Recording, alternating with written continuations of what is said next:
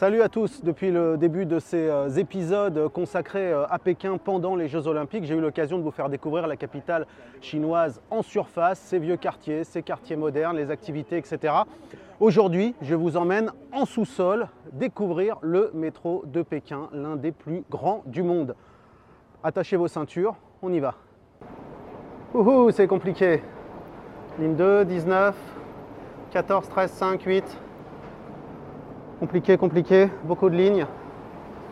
Pour savoir où on va parce que il y a parfois quelques embranchements un peu spéciaux et plein de nouvelles lignes qui ont été construites au moment des Jeux Olympiques.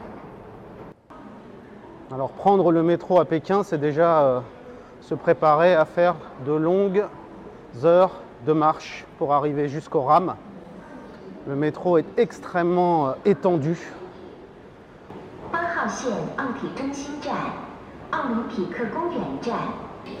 Chaque station de métro, il y a des contrôles de sécurité, des prises de température, des portiques, détecteurs de métaux, des rayons X. Moi j'ai compté plus de 3000 de ces appareils puisqu'il y en a un à chaque accès aux lignes de métro. Alors aujourd'hui je vous emmène euh, prendre d'abord la ligne 10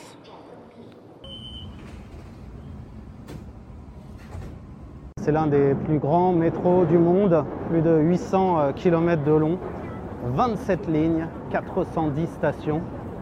Écoutez bien, plus de 11 millions de passagers par jour, c'est juste énorme.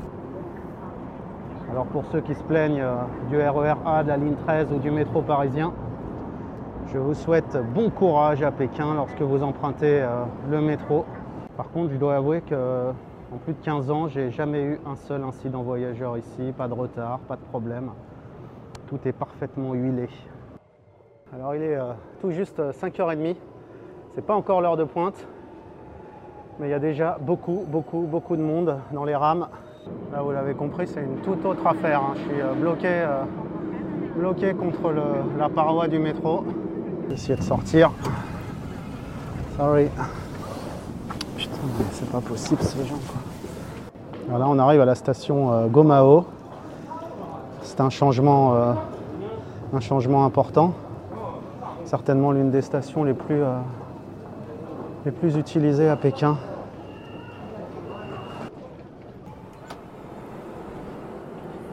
C'est la fin du voyage. J'aurais passé de longues heures dans le métro et surtout parcouru beaucoup de kilomètres euh, dans les couloirs. Alors là, encore une fois, c'est mon problème principal, c'est de trouver la sortie. Alors j'ai l'impression que c'est la bonne sortie.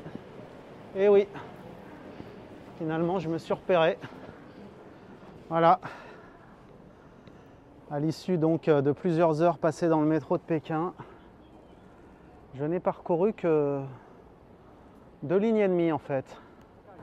Allez, à la prochaine, ciao et si vous voulez parcourir en images avec moi ce gigantesque métro de Pékin, rendez-vous comme d'habitude sur la chaîne YouTube d'Europe 1, playlist Un hiver en Chine.